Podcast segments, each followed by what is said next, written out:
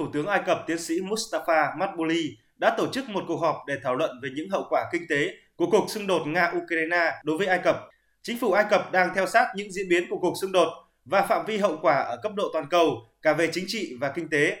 Tiến sĩ Mustafa Madbouly cho biết thêm, những sự kiện như vậy có tác động rõ ràng đến giá của một số mặt hàng cơ bản trên toàn thế giới. Trong bối cảnh đó, ngay từ đầu cuộc khủng hoảng, Ai Cập đã nghiên cứu mức độ ảnh hưởng tiềm tàng của nó đối với một số mặt hàng, đặc biệt là lúa mì.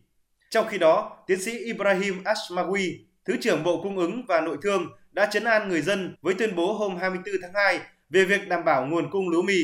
Theo ông Ashmawi, hiện dự trữ lúa mì của Ai Cập có thể đủ dùng trong hơn 4 tháng. Ngoài ra, mùa thu hoạch lúa mì sẽ bắt đầu vào tháng 4 tới. Ai Cập là quốc gia sản xuất lúa mì đứng thứ 10 trên thế giới với sản lượng khoảng 10 triệu tấn hàng năm, đáp ứng 45% nhu cầu tiêu thụ của nước này.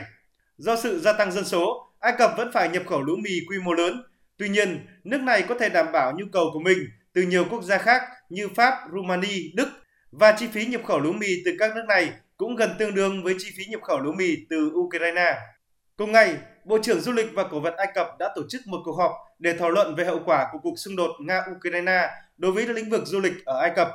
Cuộc họp có sự tham dự của Thứ trưởng Bộ Du lịch và Cổ vật, phụ trách vấn đề du lịch, người đứng đầu cơ quan xúc tiến du lịch Ai Cập, các trợ lý và cố vấn của Bộ trưởng Bộ Du lịch và Cổ vật, đại diện Bộ Ngoại giao, Bộ Hàng không Dân dụng và đại diện các phòng du lịch.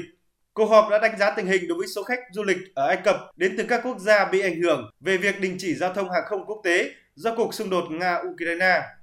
Chính quyền Ai Cập nhấn mạnh sẽ tạo điều kiện thuận lợi nhất để họ tiếp tục ở lại các khách sạn đang cư trú cho đến khi có thể trở về nước an toàn.